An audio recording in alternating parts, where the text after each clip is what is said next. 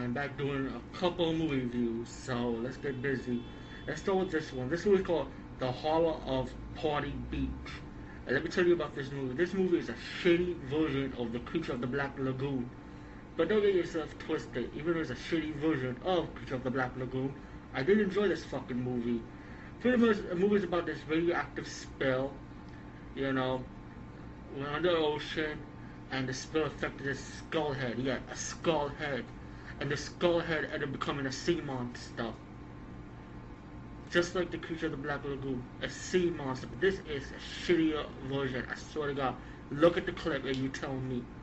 But this movie, again, this movie was fun. You know, has like this early 60s Beach Boy type of music. It was fun. People partying, having fun. And people around the town getting killed by these the sea sea monster. Not only one, you got more than one sea monster killing people killing all these young girls, killing a few guys, but it took a scientist and a scientist assistant to stop these sea monsters. Pretty much, that's what the whole fucking movie is about, but still, it may not be the best of the campy horror genre, but again, maybe the early 60s black and white party beach movie will make you feel all happy. Like the zombie stomp dance. I didn't know fucking zombie stomp dance existed. Who knew? Zombies got their own dance.